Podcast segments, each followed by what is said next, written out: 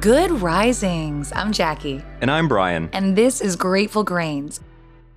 Welcome back. Last week, we spent some time discussing some interesting ways people might find healing from various kinds of anxiety.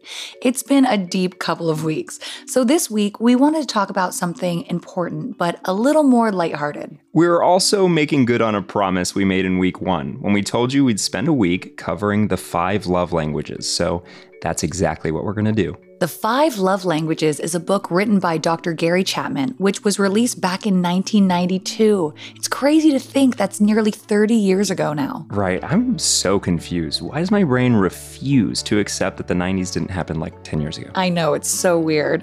But regardless, the concepts Dr. Chapman proposed back in 1992 are as useful today as they were back then. He broke down the ways people give and receive love into five simple categories.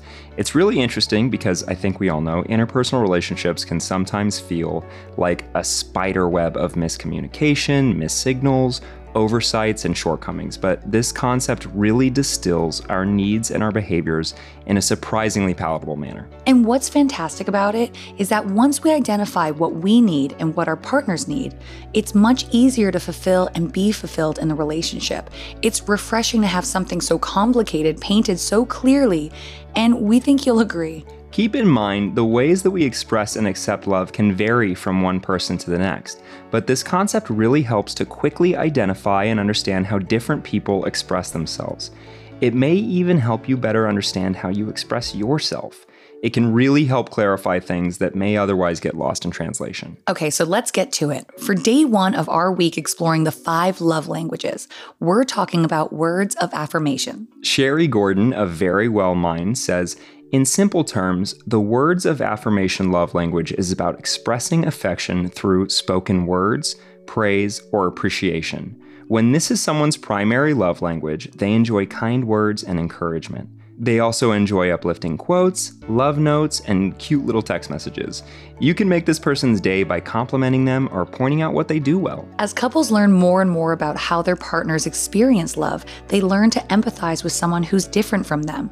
It helps them step outside of themselves for a moment and take a look at what makes another person feel significant and loved. Consequently, when couples are committed to learning and utilizing the love languages, they increase their emotional intelligence and learn how to put someone else's needs above their own.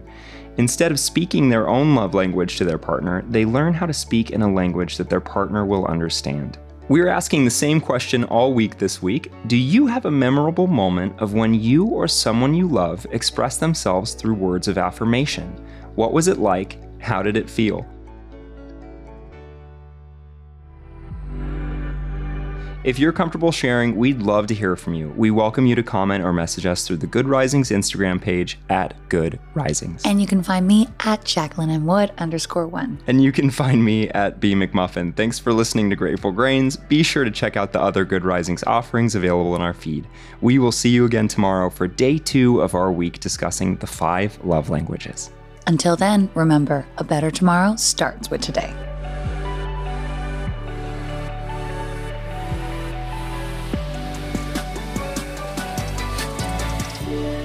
Good Risings is presented by Cavalry Audio.